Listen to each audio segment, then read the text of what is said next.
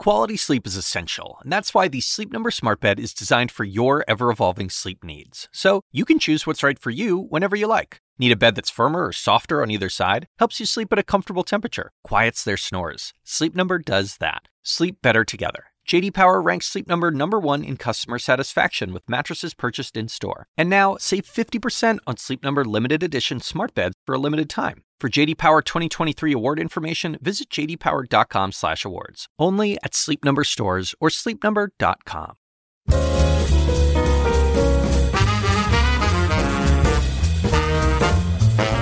And now, from the University of Chicago Institute of Politics and CNN, The Axe Files, with your host, David Axelrod. When the New York Times hired Ross Douthat, just 30 years old at the time, as an op ed columnist, many people raised eyebrows, but he's established himself uh, as one of the most provocative conservative uh, commentators in the country since that time. I sat down with him yesterday to talk about what Donald Trump means to conservatism and his own interesting path to the perch he now holds. Ross Douthat, it is great to have you here at the University of Chicago and here on the podcast today. Um, I have to say, I must ask you to to start with your great grandfather, uh, Bill Snow. Yes. Tell me, tell me I, about I have this hardly, I I've think this would hardly a ever been asked about about him. So my yes, my my great grandfather was a. Um, a, he was born uh, on an island off the coast of Maine um, and grew up to be a poet politician, which is not not a genre. Well, there's or Havel, I guess. Right, right. He was the Havel of Connecticut in the 1940s, um, but he was sort of a, you know, I don't want to underrate him, but he, he was, I would say, a poet in the tier below Robert Frost. But he hung with him. He knew him. He hung right? with him. They were they were friends. Uh, my grandfather, his son, passed away recently, and we have several books um, in his. It's too grand to call it an estate, but in his possessions that are inscribed by Frost. One has a poem written by him in it. Um, and There were others, Carl Sandburg, or Yep, there was a whole group Yeah. of um, of of of sort of poets and writers who he was friends with, and he sort of moved back and forth between a life on the coast of Maine where he grew up, and then a life in Middletown, Connecticut, where he taught at Wesleyan for a long time, and he was extremely briefly the governor of Connecticut. Like eight days like or eight twi- days. So he something like was he was he was the lieutenant governor, um, and he ran. Uh, he ran for governor himself and lost, I believe. But we should note we should note that he dispatched two very prominent Democrats, Chester Bowles and Tom Dodd, who both went on to great things. He Uh, did, and there was there was even I think a sort of Dewey defeats, convention, I there was a was. sort of Dewey defeats Truman kind of thing. I think where a local newspaper said something like, "Oh, we've sent the academic packing Yes. back to the groves of academe," but in fact he had they were premature and he had he had grabbed the nomination. Yeah. but then he lost. Um, but he was still the lieutenant governor, and the governor I'm forgetting who it was. His name was Baldwin. See, this is this is very impressive. But he resigned, and so my Wilbert Snow was governor of Connecticut for eight days. And every time we're living in Connecticut now, and every time we drive through Hartford, I will point out to my six-year-old and my four-year-old and my eighteen-month-old the Capitol Dome, and I'll say, for eight days, our family ruled all of Connecticut. And really kind of shaped the future of Connecticut, probably. it did. It, those those they called them eight days that shook the world. So, uh, my read of it, and correct me if I'm wrong, is that if you were to translate him into the modern context, he would have been sort of a Bernie Sanders type character. Is that fair? I think that's fair. He was he was pretty liberal, um, but he was also sort of a species that doesn't, you know, it, I mean, it's a political species that doesn't exist anymore. This this sort of old stock New England um, kind of romantic intellectual politician. I mean, you know, Sanders is a variation on it, but there's Not- yeah. the the world has changed. Yeah. I think, and it's hard to say. I mean, he was you know, he, he was a transcendentalist, I would say, in sort of his religious views. He had some kind of Protestant upbringing, and his family had lots of ministers in the family tree. But it, it was very much a sort of, he was a he was a New Englander in a way that you know that New England culture it still exists here and there, but it's been sort of you know ground down by the wheel, the wheels of. But he was sort of a citizen politician who saw Yep. politics as a way of of of doing good. of- Yes, was- and it's, yeah, and, and who saw a connection between you know teaching at Wesleyan and serving in government, um, and between his life between that and his life as sort of you know a romantic fisherman on the coast of Maine, because in the end his. A a large chunk of my this is my mother's side of the family ended up back there, and so I have, uh, you know, our our family ended up sort of taking his legacy in all kinds of different directions. I have an aunt who works for the UN, and I have an uncle who's a lobster fisherman, and they're all sort of pieces of his distinctive combination. And and uh, one thing that was passed down was this, uh, at least for some time, this liberalism. I get the sense that your your mother. You, I read somewhere that your first political memory was your your mom uh, Going to vote going- for Walter Mondale and, and and, Geraldine Fer- Ferraro, Ferraro, and that yes. was the main thing. She wanted to make sure that you know we had we got the first female vice president, which sadly not enough Americans agreed with her about that. But, But- yeah, I, I grew up with parents. My dad was from Southern California, my mom from Maine, and they were both sort of. I was born in San Francisco. My parents met in Berkeley in the late seventies, um, and we. All my early political memories were of um, being, you know, it was Mondale. We were against Reagan. We sat there on election night in 1992 with, you know, a puzzle of the U.S. with every state was a piece, and you'd put in the states as Clinton won them, and uh, and you know we were- we were for Clinton all the way. And then you went all Alex Keaton on. Them. I did. Well, you have to rebel a little bit, and we we had become um, we'd always been fairly religious, but we'd become much more religious uh, over the course of my Yeah, tell childhood. tell me about that because that's another interesting story. I mean, your your family sort of jointly went on a kind of we went on re- a religious a magical mystery tour. Yeah. yeah, yeah. We so we we were Episcopalian originally, uh, and which is a fine sort of again old stock New England kind of thing to be.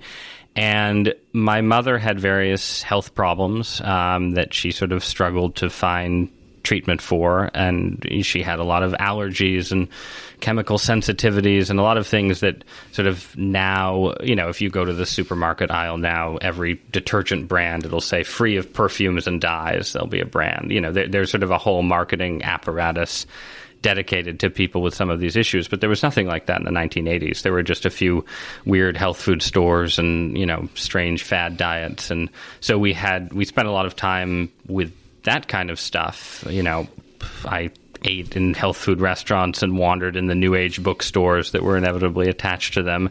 Um, but then she also had a friend who said you should come to this healing service that this woman puts on who had had a near death experience herself, I think, and come back from it with some kind of Pentecostalism or something. well, it was effectively Pentecostalist, but we didn't know, you know, uh, that's just a label that you sort of slap on things after the fact. It was just this woman, and she, I think she was probably raised Catholic. She was Italian, and she'd had this experience, and she'd started a ministry. And you went in, and um, people played guitar, and she sang and preached, and um, and then she went around and did you know the thing you see in movies where somebody says somebody in this aisle has this problem in their leg. Somebody here is struggling with this. And people would stand up and she would pray over them and they would fall down. And you know my mother was in the first class of women at Yale and was you know the the the granddaughter of a distinguished brief governor of And a ri- writer in- and a writer writer in right. her own right. And you know wanted to be a novelist at that point. And she was religious but you know this was not for her or so she thought but then you know she was called out into the aisle and prayed over and she went down and had a dramatic Were you there? I wasn't no, I wasn't there for that, but I was there for plenty of things thereafter. So I had a childhood where, you know, during the week I went to private schools in the New Haven area that were nice and liberal and secular and on the weekends I Your dad did well. Your dad was a lawyer. he was a personal injury lawyer in, in New Haven, yeah. Um, and um, which gave him a strong tie to the Democratic Party. And and Some yeah, and then on the change. weekends and then on the weekends I would go and watch my parents speak in tongues. Uh, and so we had this sort of And what was the? I mean, I, uh, you said your your uh, your mother was drawn to this in part by looking for answers uh, to some of these medical issues that she had. Um, but obviously, there was a religiosity oh, yeah, uh, to your family before that. And what is it uh, beyond that that uh, attracted your your folks? And, and what how did you process all of that? Well, I so I'm not a mystical personality. I'm really interested in mysticism and religious experience intellectually, in part because I sort of watched it unfold and watched it redirect my family and I mean ultimately my my own life as well. Um, but when I was prayed for, I didn't fall down, and and we went to some you know we went to some strange, intense places. We went we drove all the way to Toronto when there was um, this kind of move of the Holy Spirit at this little vineyard church near the airport in Toronto, and it was it was like revivalism on steroids. It was people roaring like lions and running around the room and doing all kinds of totally crazy stuff. And I was probably like 13, and I just sort of hovered in the background and and observed, and I didn't. Uh, you know, I've, I, I mean, I've had a few experiences in my life that maybe were sort of borderline mystical, but in a very generic sort of way. I've never had that kind of intense experience that both my parents, but especially my, I think my my mother had. So I re- I've always related to religion much more intellectually, and so we ended up as Catholics. I think in part because my mother was looking for a place that could sort of unite her mystical experiences with a kind of intellectual structure. And Catholicism has its own strong mystical tradition that's very different from Pentecostalism, but also compatible with it in certain ways. So that was for her. For me, there was more of a sort of awkward adolescence relief in getting to somewhere where people didn't, you know, put their hands on you and ask you to testify how Jesus had changed your life. And the sort of it's, the traditions of Catholicism were they, they were sort of laid out for, for you. Yeah, it was you had prayers and you memorized the prayers, and if you committed serious sins, you went to confession, and you know we had there was a system for all of this, and it was less dependent on individual charisma. I guess you know I, have I've confessed many times that I am. Uh, I was not the most rigorous student when I was here at the University of Chicago 45 years ago or something, and I was eager to get on with my career as a newspaper man. And but uh, one of the books that uh, intrigued me, and then sadly, it became more relevant to me uh, was a book by Emile Durkheim uh, called Suicide. Yep. In which he talked about uh, the suicide rates among various religious groups, and, and it was low among uh, Catholics. And you know his his his theory basically was that because of the structure that Catholicism provided, that you're sort of speaking to, um, there was a ballast for people that, uh, and perhaps there was some, uh, there was greater disincentive, but there was some structural ballast for them to keep them from, uh, from, uh, from committing suicide. But um, that that structure uh, was something that I always that always interested me. And right, and it's it's multiple structures at once. I mean, there's you know, there's sort of the threat that, especially in those days, less so now, you had where, you know, if you were a suicide, you wouldn't be buried in consecrated ground and there would be sort of shame brought on your family. Um, and that's receded to some extent in some cases for good reason. You know, but uh, my, but, fa- but my, then, my, father committed suicide, and this is why. And while I was in college, and oh. he we we're Jewish, and there were still there was there were strictures about that that yeah. were not observed at that point. But um, you know, so it's not unusual for religions to look askance at right. uh, at suicide. So it was more than that. Right. It was also. I mean, there was. Well, I mean, I, I don't I don't know if Durkheim was right completely over the sort yeah, of right. arc arc of history and so on. And I think there's, I think Jewish communities can probably provide some similar yeah, yeah, structures to what he's describing. But no, but no, I mean Catholicism. You know, I mean ultimately. You're trying to live, you know, you're trying to live your life as if it is embedded in a world picture that makes sense, right? And one and and that can be something that you know is there to sort of provide happiness and moral guidance in the everyday, but it's also something that becomes particularly important in crisis. And, you know, in my own in my own life experiences when, you know when you hit a crisis when you have a tragedy happen when you have an illness happen when you have sort of these moments of feeling like you know you can't go on it's not that religion is there to sort of say oh don't worry it's going to get better you know because god loves you and he'll make you happy. I, I, don't see that promise anywhere necessarily in the old testament or the new testament.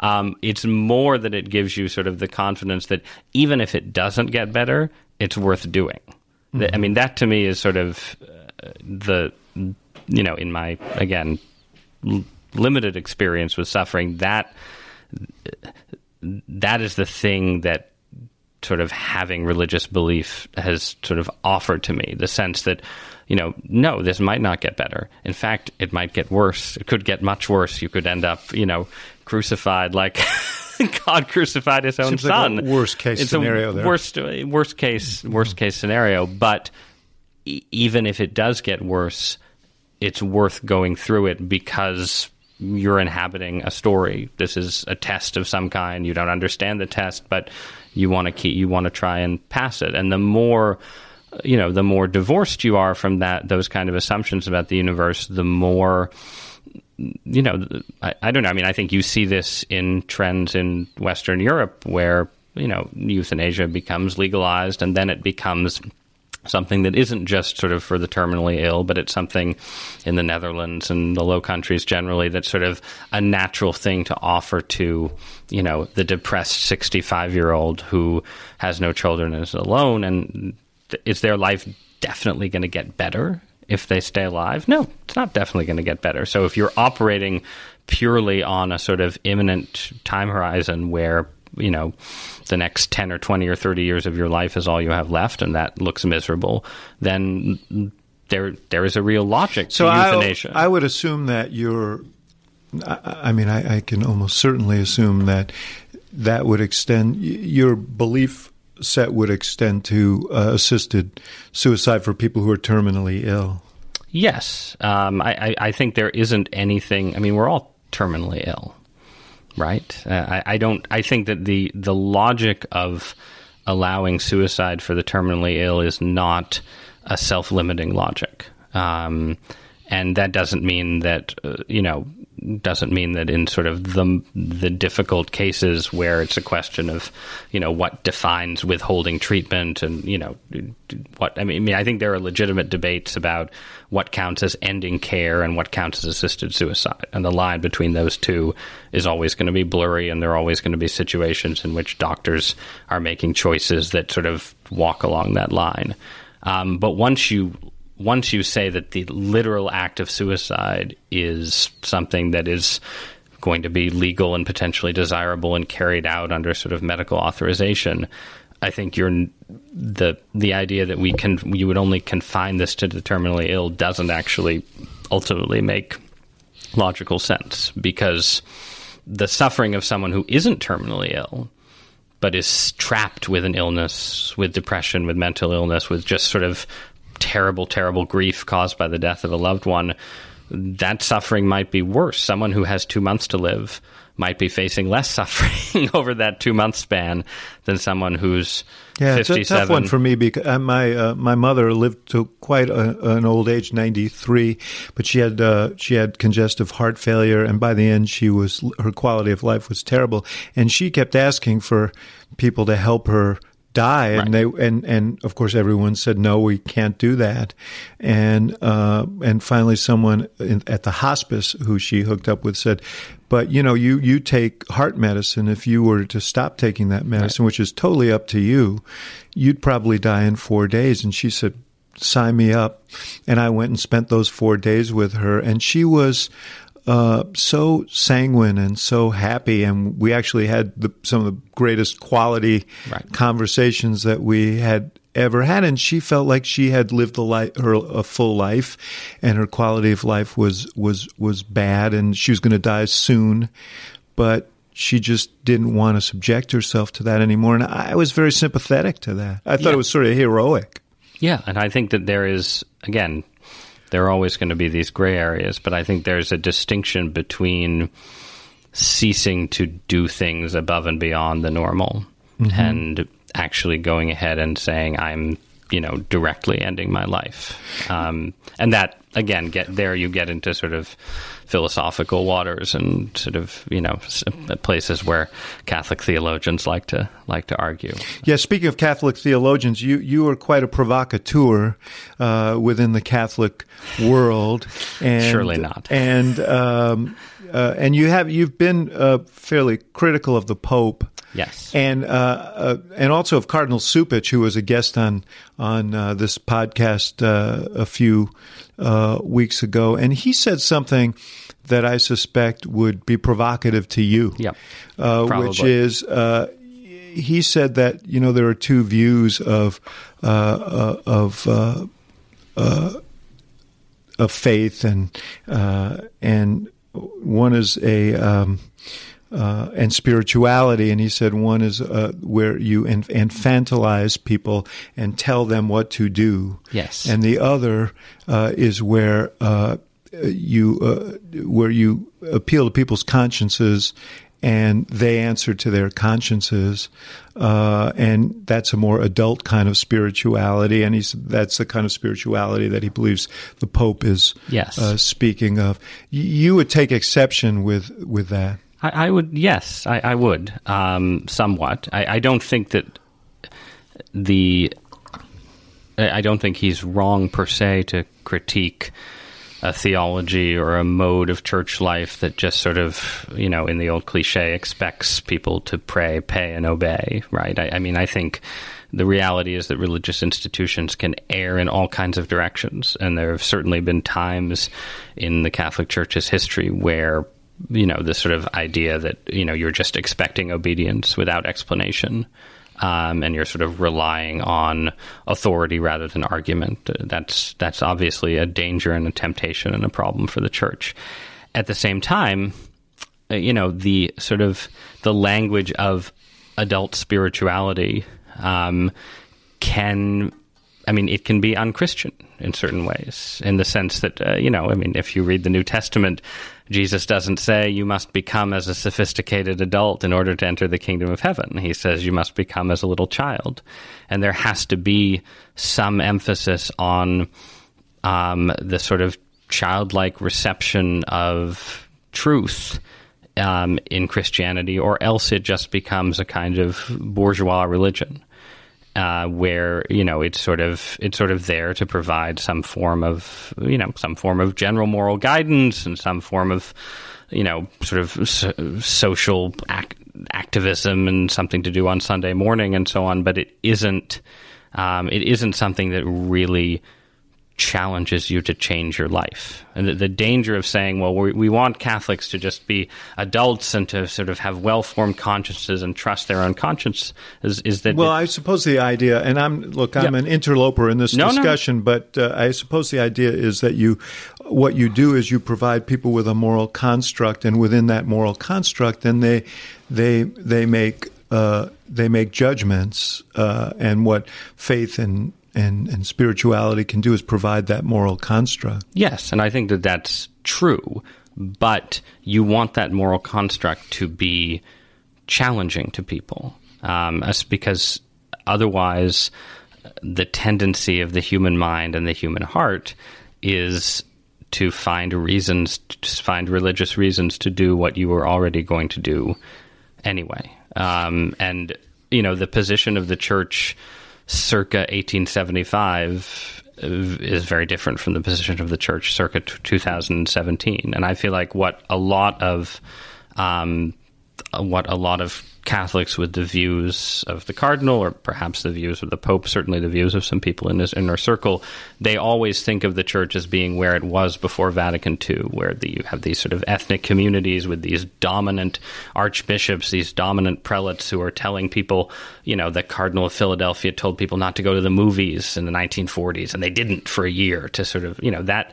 They that, missed, they missed some good flicks. They missed some good flicks, but yeah. that's not the church as it exists today. Church as it exists today is an institution that is in deep tension with a much more secularized and permissive society, uh, and it's a it's an institution that's pretty much one of, pretty much the only institution in the West that offers some kind of extended critique of the sexual revolution and offers it joined to a critique, and here I tend to be more sympathetic to the Pope, a critique of consumerism and sort of the excesses of capitalism and so on.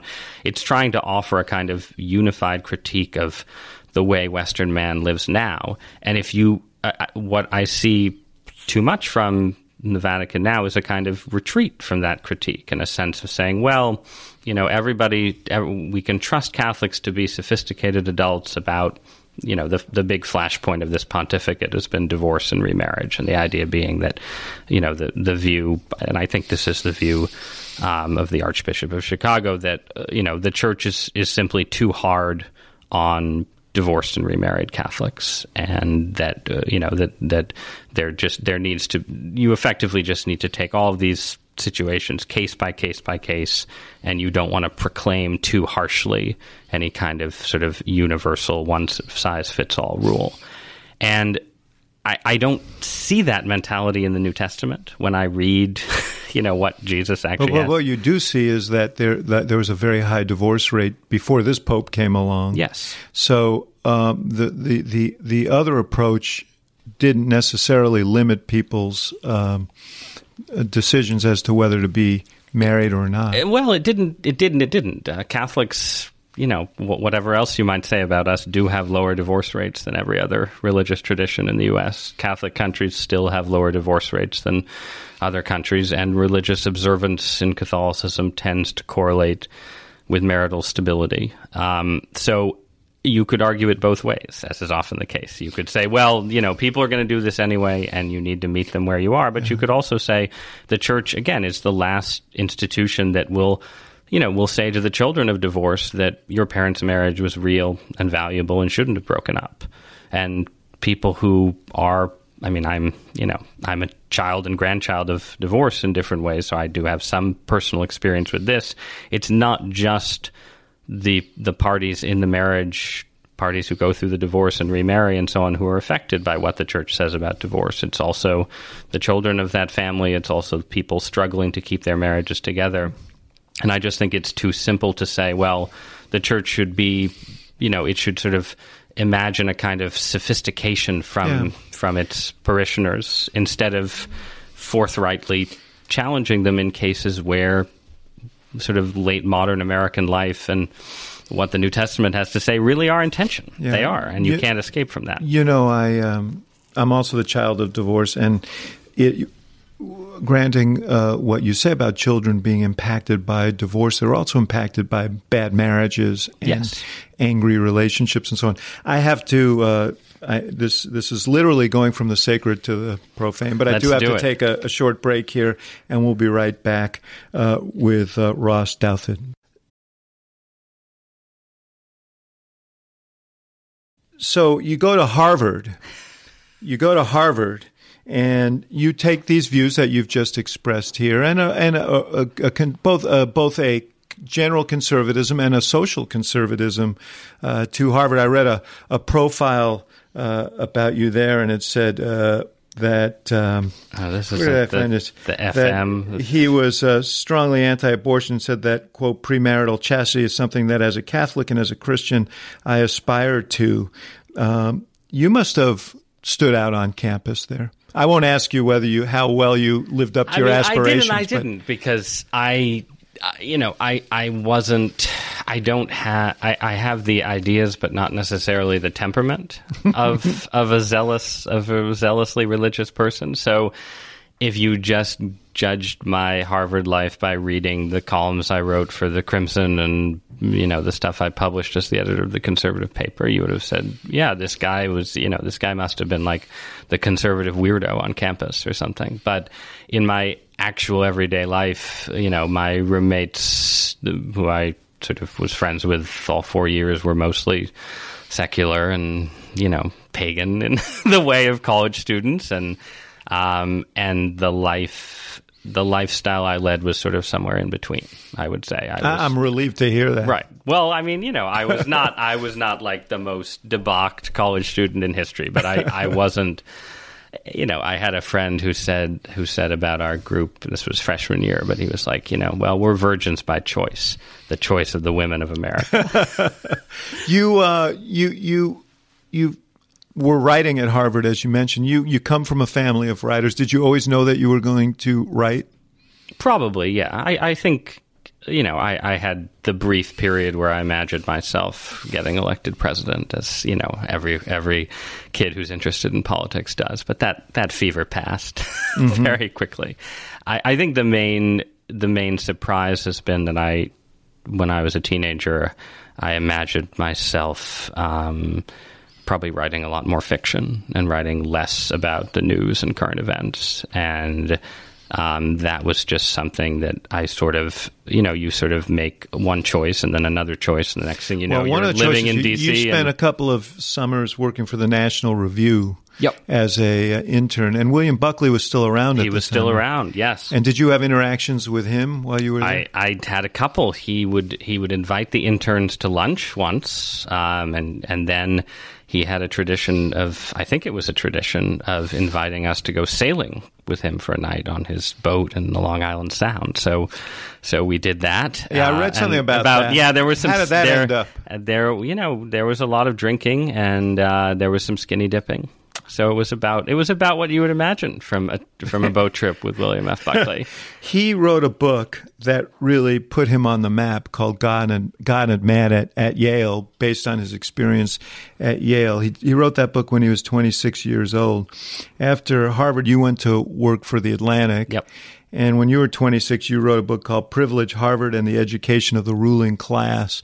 Were you inspired by Oh, sure. Buckley. Yeah, did, yeah, did, yeah, did you take? Uh, but his book sold rather rather yes. better than it was mine. A, it was a classic. It was a classic, and, and mine mine was not. But I, I was I had the idea that um, I, I, thought that his book his book was very focused on sort of high level controversies about the nature of the university, uh, and I was trying to write a book that would be sort of fifty percent that and fifty percent a portrait of um, regular campus life because I felt like there hadn't been such a portrait. Uh, and then, of course, my book ended up coming out like three months after Tom Wolfe's I Am Charlotte Simmons came out. And so that was, you know, everybody wanted to talk about Tom Wolfe's portrait of life at Duke for some reason instead of my very powerful portrait. Of life at Harvard. Well, timing's everything. Timing, timing is everything, and uh, and but yeah. So it was a more. It was trying to be a sort of personal sociology, and I think it's it's um, you know, I would describe it as an yeah, an uneasy mix of memoir and polemic if I were reviewing myself now. You were recruited uh, out of Harvard by David Bradley, who owned the Atlantic. Yep. And um, he came and he interviewed a bunch of you from the Harvard Crimson. Uh, how did that all come about? And did you know this is what I want to want to do? Well, I mean, I was a little desperate. I'd, I'd interned for National Review and done some sort of conservative media stuff, and uh, I'd sent out my resume, and either because it was right after 9 11 and nobody was hiring, or my resume and clips weren't actually as impressive as I thought, nobody offered me a job. So it was, you know, May. And all, you know, I, I had not really applied for graduate school or anything. And suddenly the owner of the Atlantic sort of descended on Cambridge and called up the, someone at the Crimson and said, "I want to interview people." And I wasn't even technically on the Crimson; I was just their token conservative columnist. Um, and but I had a friend who got me in for one of these interviews, and I was hired. And at that point, it was sort of was it because you were a conservative? I don't think so. I, I mean, I think I think David, you know, he I think he liked the idea of hiring a conservative among the people he was hiring, so it was probably helpful, but it wasn't, I don't think it was quite that straightforward. It wasn't sort of the kind of pure affirmative action that got me a column at the New York Times. Um, but he, but I know I was very excited at that point because the Atlantic, Michael Kelly was the editor then. Um, it was sort of at a peak moment, uh, especially after 9 11. Uh, and so I felt like this was a dream job. And then, of course, in fact, the magazine was still based in Boston, and this group of people who had been hired were all in D.C., working for David sort of directly, but without much contact at all with the magazine. So there was sort of a, you know, as always with your first job, you have sort of the idea of what you'll be doing, which in my case meant sitting down with Michael Kelly and hashing out what should be in the next issue of The Atlantic. And instead, I was with the owner of the magazine who was sort of going through his own tangled sort of you know as owners of magazines do process of trying to figure out how do you make this profitable? How do you work with mm-hmm. the existing team? And then michael kelly was killed in iraq. And right. so i was sort of there as a very young person at a time of great turbulence for the magazine. And of course you only think about yourself in such moments and sort of how how you know how will this advance my career? But um but yeah that was how i started out. And that was the point when i was writing the harvard book because i felt like well i don't know anything about foreign policy radical islam the war in iraq but at least i know something about ivy league education so i'll write i'll write that you you wrote another book. You co-authored another book in 2008 with Reihan Salam, who was, by the way, a, uh, a IOP, uh, an IOP yes, fellow. An here, excellent choice. He was. He was outstanding. I believe it. And um, he was your roommate at at, at uh, or at Harvard. Is not actually? Oddly, we barely knew each other at Harvard. He mostly did theater. Um, and I met him once at an Institute of Politics event there, but we only met really in DC when he was he was sort of a serial assistant. He was Max Boot's assistant, and then Andrew Sullivan's assistant, mm-hmm. and then David Brooks's assistant, and we sort of teamed up um, to write about domestic policy, and we the stuff we did together. It was sort of the you know through the looking glass version of Donald Trump's 2016 campaign. Well, that's in the that interesting was, thing right, about it was, it. It was very predictive in of a sense. what was going to, in, in, the sense that you you you did a great deal of analysis about what was happening to the sort of white working class voter in the country, and uh, Trump, uh, in his own way, right. um, reacted to those. Talk a little bit about what you saw back in 2008 and how it played out in 2016 yeah i mean what we saw was the republican party becoming more of a working class party um, and at the same time sort of running out of ideas that actually fit those voters economic interests. Um, so our argument was that a lot of what um, Reagan and even and even George W. Bush did was not just a kind of politics of plutocracy. That there was a kind of Republican middle class agenda that did fit together with stuff done for the upper class, but was sort of made sense in its own right. Uh, but that that had all sort of either been enacted or the underlying trends had changed, uh, the issue mix had changed, and the party circa 2005, 2006 just didn't have much to say to those voters, even as they were becoming an increasingly important part of the coalition, and even as they were dealing with wage stagnation, deindustrialization, family breakdown, a lot of these trends. So, in that sense, I think we anticipated both sort of the specific demographic and the mix of sort of social and economic concerns that Trump capitalized on in 2016. Um, I think you know we were what we were trying to imagine was a kind of pan-ethnic conservative populism as opposed to the kind of white identity politics that Trump has trafficked in. Um, and obviously, I think as president, his you know he's sort of basically jettisoned all of that populism and just governed on a very standard issue, sort of zombie Reagan night. Well, that's an interesting thing because um, when you look at the, the, the, his sort of program, it is it is very much in line with kind of the uh, more corporate, yep. sort of special interest Washington establishment. Yes. Uh, why? Because he doesn't care, I think, um, and because he, you know he has his own biases. Whatever he did or said on the campaign trail, you know, he's a rich businessman who likes the idea of corporate tax cuts. So, so there is some sort of authentic. Trump personal belief behind some of the things Republicans have done. But, you know, on health care, Trump doesn't care about health care. Trump, I'm sure, was perfectly sincere when he seemed to endorse single payer in the past. And you know you have stories coming out of the White House saying of him saying well why can't we just put everybody in Medicare? And then Paul Ryan and Mitch McConnell will explain that you know you can't do that and so on.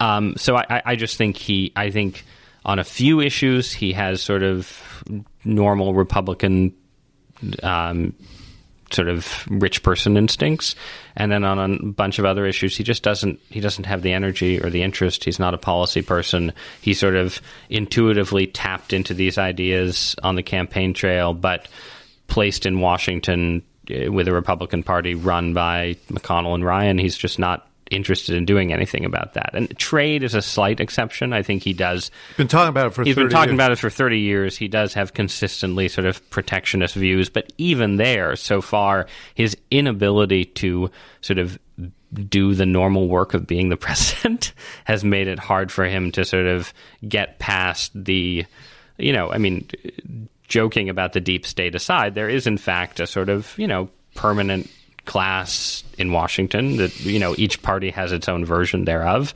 And the Republican version sort of filled in his administration because he didn't have anyone else to fill it. And the only person in his administration who was actually a populist in sort of a thoroughgoing way was Steve Bannon who didn't oh, also didn't know what he was doing and sort of came in and tried to run 17 things at once and take over the National Security Council and run immigration policy and all of these things and ended up of course pissing everyone off, pissing off Trump, who didn't want to share credit, and now he's gone. And with Bannon gone, you know, it's just Trump alone with very bog standard Republicans. Yep. So Republicans. he's so he's doing. You know, he can't, there are limits on what they can do because on healthcare, especially, their agenda is very unpopular. But you know, it turns out they can still do tax cuts. So they can, and and he can still do deregulation at a prodigious clip. Yes. Yes. He can still appoint conservative judges. Yes, he can do. I mean, and so far, the consistent ideological conservatives who bet on him have done better than the populists who bet on him, the sort of heterodox conservatives. And uh, he's been a very, he's been a fairly ineffective in legislatively, but somewhat successful otherwise standard issue Republican president. We're going to take another short break and we'll be right back. You work at the New York Times. I do. Uh, the New York Times has not uh, gained much favor with this president. Uh, in a sense, he's been very good to us in certain ways. Yeah, well, that's true. That's true. Well, what do you make of that?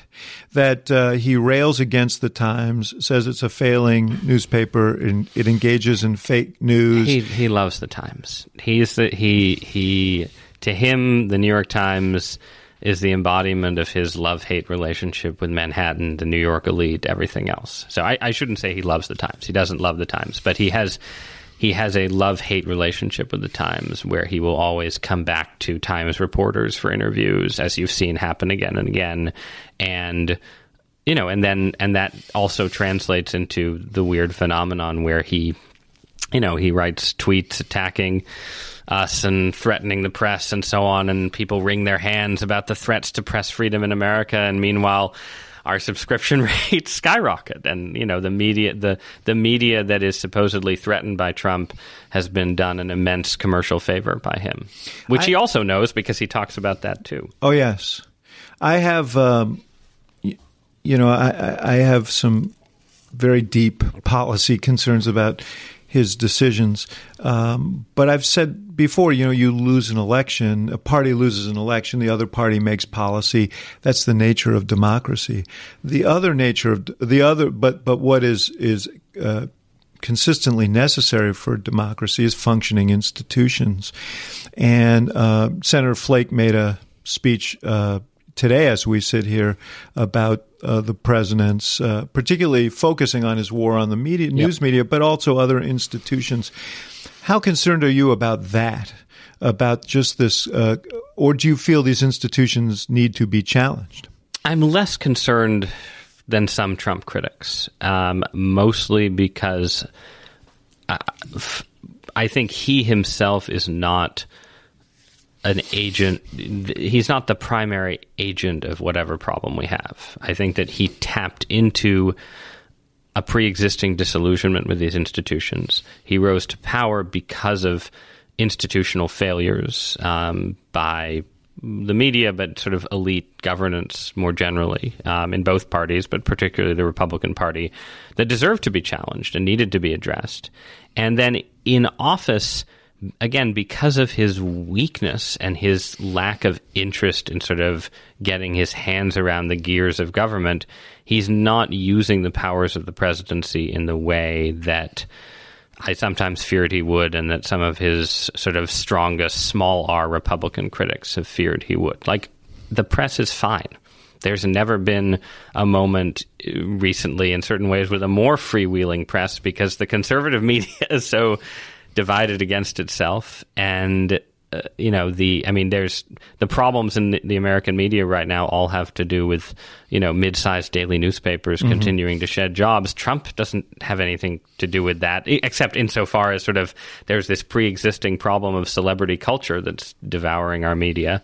So i don't see him as a huge threat to the freedom of the press. I How about the rule of law and uh, the primacy of law over men I mean, including the, the president. Well, there, you know, I, I, Trump is he is he is more personally corrupt uh, in the presidency than I think this that this is a legitimate concern and critique that you know the people paying for memberships at Mar-a-Lago are buying influence and people dip, foreign diplomats stay in his hotels and so on. That's all gross and seedy and a problem. Um, you know, at the let- sa- but at the same time, the institution themselves, when he tries to do things, I mean. It, he keeps getting balked. He can't pass legislation except for a tax cut, which any Republican president could pass. He, you know, his his travel bans and other things keep getting swatted down by the courts, often in what I see as sort of overreach from the courts themselves. But it, it, seems to me, you know, the bureaucracy is foiling his political appointees in various ways. He seems just very constrained to me. And again, there are, there are clearly deep institutional problems, but they're all problems that predate him, and he's making them worse in certain ways. But he's not this figure of you know, my my friend David Frum has a new book out called Trumpocracy that I think David has some strong feelings, and he has strong, and he he and I differ on this. I think I'm going to write about it. Um, I'm not sure when this podcast will run, but I, I may have already written about it when when it, it go, when it goes column, live. So thank, thank you. It was it brilliant. But yes. but I'm I'm trying to set up a dialogue with him about it because to me the idea of like many of the critiques he lodges in his book are correct, but at the same time, the frame of sort of tr- the title is Trumpocracy, and the, the idea that sort of we're being ruled in some sense by this figure, the way you know Erdogan has consolidated power in Turkey, you know, or the way other strongmen have consolidated power around the world. I just don't see Trump consolidating because the institutions are strong. Uh, because the institutions are strong, and he's personally weak, and he's dependent on existing Republican ideas and personnel, and he's not interested. He wants to be a tyrant on Twitter. He doesn't want to be a tyrant. You know, he'll say, "Oh, we got to look at the libel laws." Is he going to do anything to change the libel laws? Yeah, I'll tell no. you um, a story that I thought was maybe most reflective of his sort of philosophy, not just in government but in life, was when this Native American tribe came in and uh, complained that they wanted to drill on their land and there were environmental strictures against it. And he said, reportedly, I think your paper reported it, so we're going to assume, assume that it was true. Fake news. and he said, uh, and he said, well, go ahead and do it. Who's going to stop you? I'm president now. And there is this side of Trump that sort of like rules, norms. Oh yeah. None of those are are to be observed, and you should get away with whatever you can get away with. Yes, I think that's correct. Um, but then, and I have not followed this particular case, but when it comes down to it, if you sort of tell people to do things, they will still run into bureaucratic and legal processes. Yeah, and we should. And Trump ha- is not equipped. You know, like I mean, I just think we've lived through periods in this country of real imperial presidents. And maybe, you know, maybe Trump will get to that point. Maybe we'll have, you know, a terrorist attack and the economy will still be booming and he'll suddenly become more popular and he'll start doing, you know, having the wherewithal to do dramatic things. But, you know, compared to FDR, compared to Nixon, compared to Bush, compared to, you know, to your boss, in terms of sort of actual acts, like ju- just something like like you know f- foreign entanglements, right? I mean, again, we're only a year in; it could change, but there isn't even the equi- an equivalent of the Libya intervention that President Obama did, let alone the stuff that Bush did, let alone the you know if you want to talk about norms, the sort of norm breaking and so on around the war on terror was much more striking in the aftermath of 9 11 than anything Trump has done. It just seems to me that sort of American, the, the, big threats to America come in when you have very strong presidents who lead us into large or small disasters. I, I and think, Trump doesn't seem to have the capacity you, to get us yeah. into a huge disaster, well, the, except in North Korea, where I that I will I will yes I will qualify my remarks. A nuclear by saying, war would be a problem. If we have a nuclear war. Yeah. Yes, and and no, and look, I mean, I'm, I guess, I guess my view is as is and remains that the big danger with Trump is a huge disastrous accident, an accident, you know, a nuclear war caused by just total foolishness rather than some grand strategic plan or a mis huge mishandling, which we've had to some extent in Puerto Rico of a natural Yes. disaster. That's a very Trumpian crisis where you have sort of incapacity at the center leading to disaster. Um, but I guess I. m- I was worried there'd be more of it. I'd be was worried that having him in the White House would lead to, you know, that he'd be more capable of. No, actually, I, I was worried that his incapacity would lead the rest of Oh, the I world see. to get crazier. That Yeah. we'd have much more Yeah, Russian aggression you- or something. I will tell you my concerns, and then I want to I want to ask you about some specific uh, issues. My concerns are two. One is that if the president of the United States day and night is telling people that their institutions are illegitimate, it has a corrosive effect. My second is if the president of the United States tells the world that the United States is uh, not no longer going to play a leadership role. And if the president of the United States is selective on issues on, of human rights and is outraged about human rights in Iran, but fine with what's going on in the Philippines or Turkey, um, it, it sends a message to the world that is um, confusing and diminishes Yep. the country. And th- those are my those are my big concerns. But listen, we I, I would be remiss if I didn't ask you about the whole immigration issue. I know that you have s- strong views on immigration, and those uh, tend to flow in the direction of uh, Senator Cotton and others who are trying to to uh, change immigration laws. Um, but uh, tell me what you. Uh, Evaluate what happened with the president, and not just Well, the, and the the word that he used. Do you think that that reflects an underlying kind of racist sentiment? Yeah, from the president. Yes. Oh yeah, yeah. I mean, I mean, there are lots of different kinds of racism. Um, there's forms of racism that are more sort of ideological and, and you know, sort of that and that I would describe as sort of white supremacist in a kind of thoroughgoing way. I don't think that's exactly Trump's racism. I think he has the racism of, you know, somebody who just carries sort of basic biases about minority groups around in his head, and that those come out all over the place because he doesn't have a he doesn't have a filter. And this, you know, it it's connected to public policy, um, but you know, I mean, he he started his career, his run for the presidency as a birther. I, I don't, I don't really understand why. I sort of take it for granted that he's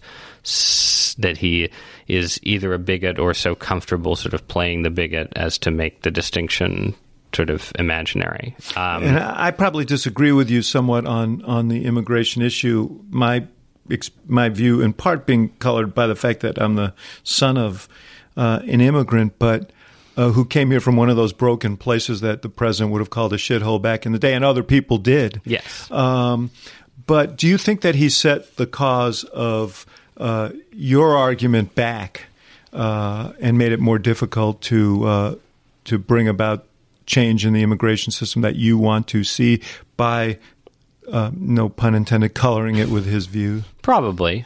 Um, it's hard to say for certain, only because you know my my sense is that my own my views are sort of persistently underrepresented among the people who are likely to make immigration policy. So, at any given moment, any given immigration policy is going to be um, a little bit to the left of where I stand, no matter what. So it's hard. It's hard for me to tell exactly what effect Trump is having long term because there are certain ways in which he's tugged the immigration debate in a more restrictionist direction just by virtue of being elected president.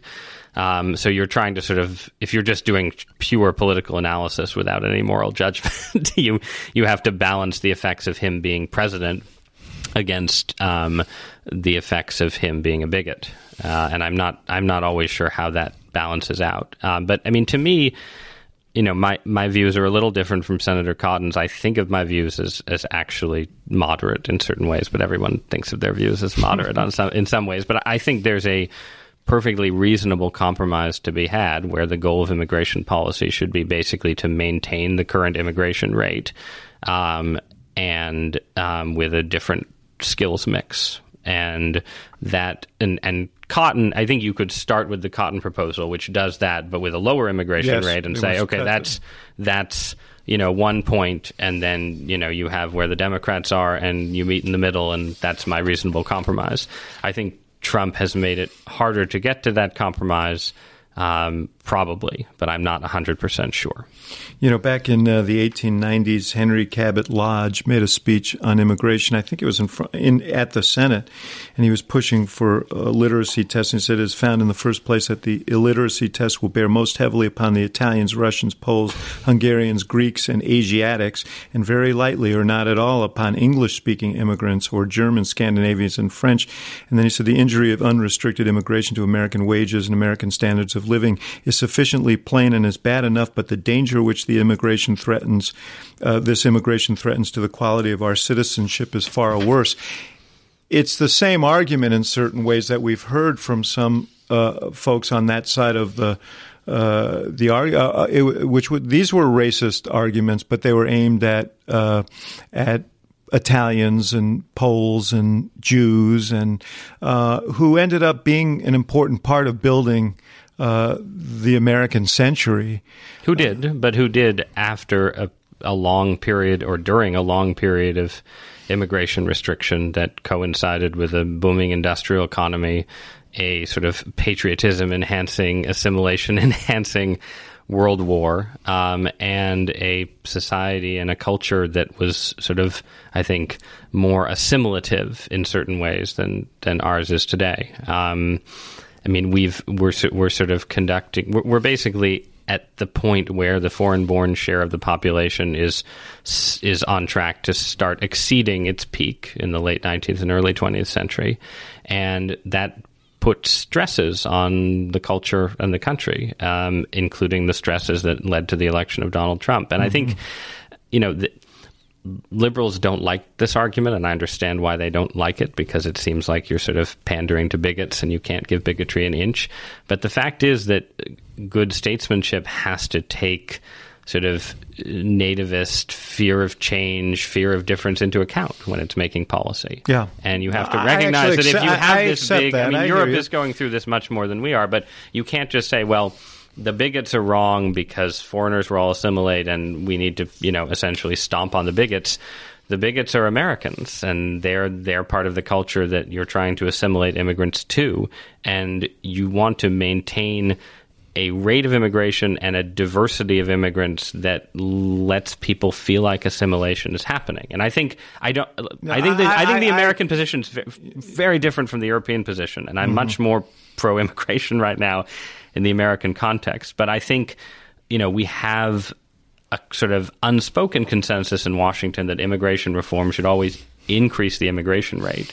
And I think it's better for American politics if it's without necessarily liking them, if it's responsive to the forces that elect Trump and says, well, let's look for a compromise that, you know, without closing the door, without necessarily even cutting the immigration rate, sort of stabilizes things and doesn't make people feel like you know, we have an elite class that is sort of more more concerned about immigrants than about natives. The irony of uh, there, there are a couple of ironies of some of the arguments we've heard. One is that uh, it turns out that the uh, immigrants who've come in from Africa are actually uh, more highly educated yes. than the general public. The second is that most economists say because of the aging of our population, we actually need this inflow of immigrants uh, to renew our, our, our workforce and so on. We do, but that also creates issues because then you have you have racial and age uh, you have racial no, division and uh, demographic absolutely. division. But the first point is certainly true. The irony is that right the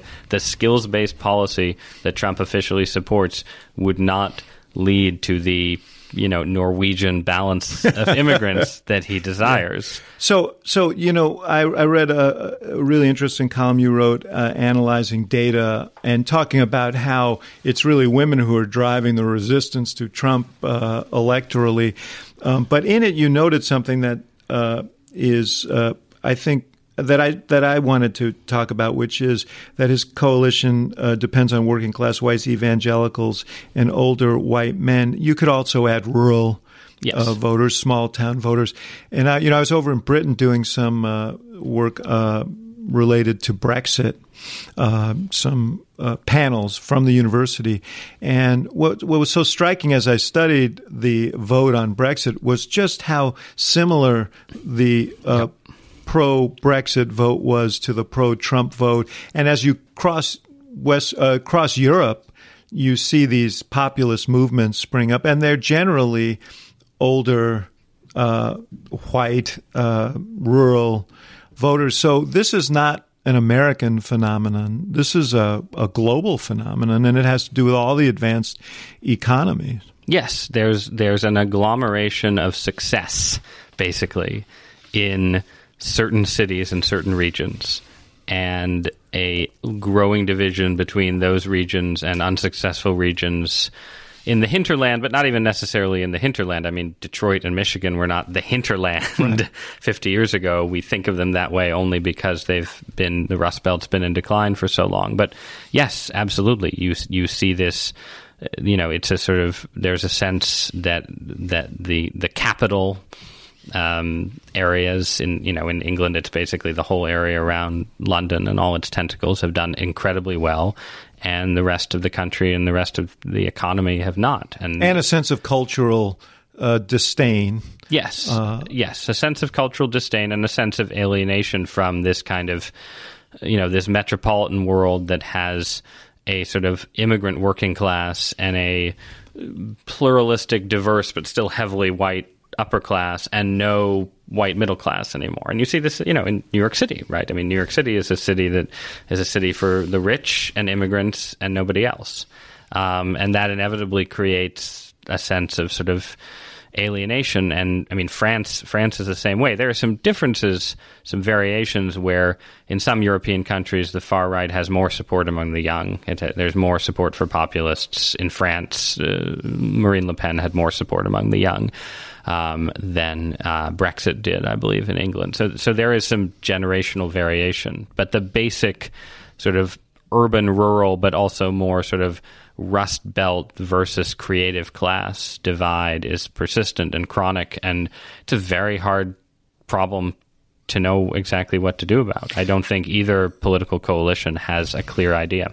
Yeah, and technology, automation, globalization, these are forces that are not going to be reversed. So the implications of those for this, I think, further complicate. Uh, it does, although globalization can go in reverse sometimes. Um, it doesn't mean it's necessarily a good thing, but uh, but know, automation will not. Automation will not. Um, let let me uh, just uh, final word. Yeah. Uh, what is this Trump epic going to do uh, to and for or it could be two or four, uh, conservatism as you conceive of conservatism? That's a good question. I, mean, I th- I increasingly think it could leave the Republican Party in a kind of uh, weirdly sort of right where it started. That Republicans can convince themselves when all this is over that you know, the Trump era, wow, that was a weird, crazy trip.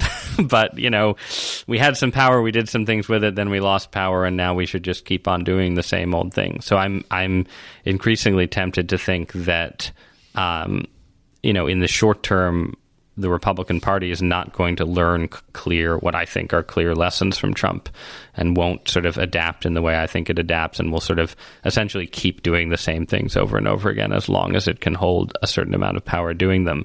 Among intellectuals, though, I think it's much more wide open, um, especially among people younger than myself. I think there's a lot of disillusionment with existing modes of thinking that are sending, and this is true on the left too. I think this is a bipartisan phenomenon that there's a lot more skepticism about the overarching system. Um, there's more sort of you know young we were talking about catholicism earlier young catholics of my acquaintance are more likely to be traditionalists just as young people on the left are more likely to be flirting with marxism. There's sort of a a renewed interest in the extremes that and i have no idea what, how this will bear fruit. It's sort of intersecting with a political system that feels to me very sclerotic and resistant to change. But that's that's sort of the interesting thing i feel like intellectual life especially among the younger groups is opening up in new in different ways and new arguments are happening but at the center the lesson of Trump so far is that the system sort of defends itself and things can go on in the same patterns even when you think you're something has happened that should lead to incredibly dramatic change. Ross Douthat, it is great to have you here. It's been a lot of fun. and right here, and uh, we will be reading with interest. I'll keep writing them. Thank you for listening to The Axe Files, part of the CNN Podcast Network. For more episodes of The Axe Files, visit cnn.com slash podcast and subscribe on iTunes, Stitcher, or your favorite app. And for more programming from the University of Chicago Institute of Politics, visit politics.uchicago.edu.